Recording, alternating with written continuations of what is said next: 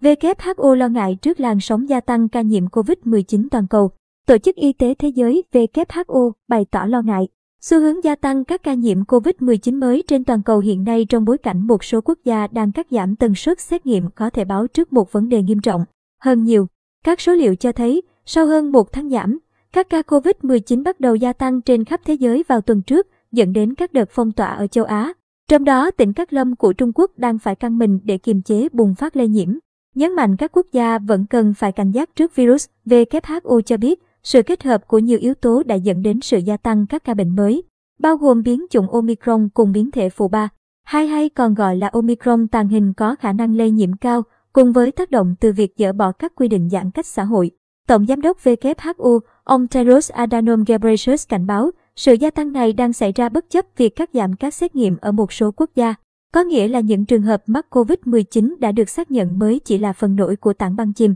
WHO cho biết, tỷ lệ tiêm ngừa COVID-19 thấp ở một số quốc gia, một phần do thông tin sai lệch cũng dẫn đến sự gia tăng này. Số ca nhiễm COVID-19 đã tăng 8% trên toàn cầu so tuần trước, với 11 triệu ca mắc mới và hơn 43.000 ca tử vong mới được báo cáo từ ngày 7 đến ngày 13 tháng 3. Đây đợt tăng đầu tiên kể từ cuối tháng 1 năm 2022. Trong đó, khu vực Tây Thái Bình Dương theo phân cấp của WHO, bao gồm Hàn Quốc và Trung Quốc, chứng kiến tỷ lệ tăng cao nhất, với số ca mắc tăng 25% và số ca tử vong vì COVID-19 tăng tới 27%. Châu Phi cũng chứng kiến đà tăng về cả số mắc và số ca tử vong mới, lần lượt tăng 12% và 14%. Trong khi châu Âu tăng 2% về số ca mắc nhưng số ca tử vong gần như không gia tăng so tuần trước đó. Các khu vực khác đều báo cáo số ca mắc giảm, bao gồm cả khu vực phía đông địa Trung Hải. Mặc dù khu vực này chứng kiến mức tăng 38% về số ca tử vong liên quan đến làn sóng gia tăng đột biến các ca bệnh trước đó, các chuyên gia cũng bày tỏ lo ngại châu Âu có thể phải đối mặt với một làn sóng lây nhiễm khác